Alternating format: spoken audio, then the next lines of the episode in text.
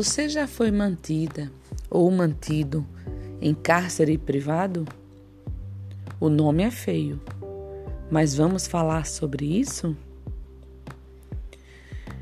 Cárcere privado é privar alguém indevidamente de sua liberdade.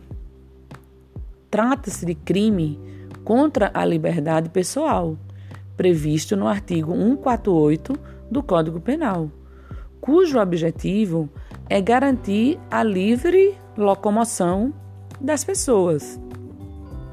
O mencionado artigo descreve a conduta criminosa como o ato de privar alguém de sua liberdade através de sequestro ou cárcere privado. A expressão cárcere privado decorre do verbo encarcerar, que significa deter, ou prender alguém indevidamente contra sua vontade. No crime de cárcere privado, a vítima quase não tem como se locomover. Sua liberdade fica restrita a um pequeno espaço físico, até como um quarto ou um banheiro. A pena prevista é de 1 um a 3 anos de reclusão. Todavia, a pena aumenta para 2 a 5 anos nos seguintes casos: privação de liberdade maior do que 15 dias, crime com finalidade sexual. E ainda se as vítimas se enquadram nos seguintes casos: pais, filhos, esposo ou convivente do criminoso, pessoa idosa, pessoa indevidamente internada em casa de saúde ou hospital. O aumento de pena é ainda maior, de 2 a 8 anos, caso a vítima sofra dano físico ou moral em razão do confinamento. O mesmo artigo prevê o crime de sequestro, muito similar ao crime de cárcere. O que difere um do outro é o espaço do confinamento. No sequestro, o espaço é mais amplo e permite mais movimentação da vítima.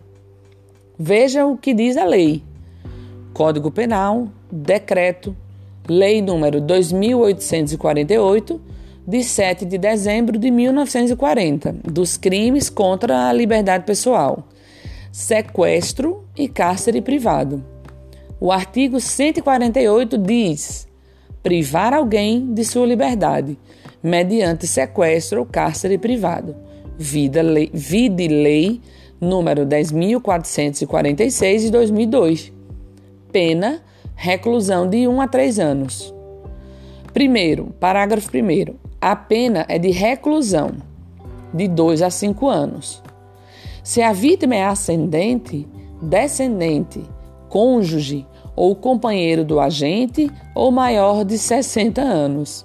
Redação dada pela Lei nº 11.106 de 2005. Se o crime é praticado mediante internação da vítima em casa de saúde ou hospital. Incrível. Se a privação da liberdade dura mais de 15 dias. Se o crime é praticado contra menor de 18 anos. Isso está incluído pela Lei nº 11.106 de 2005.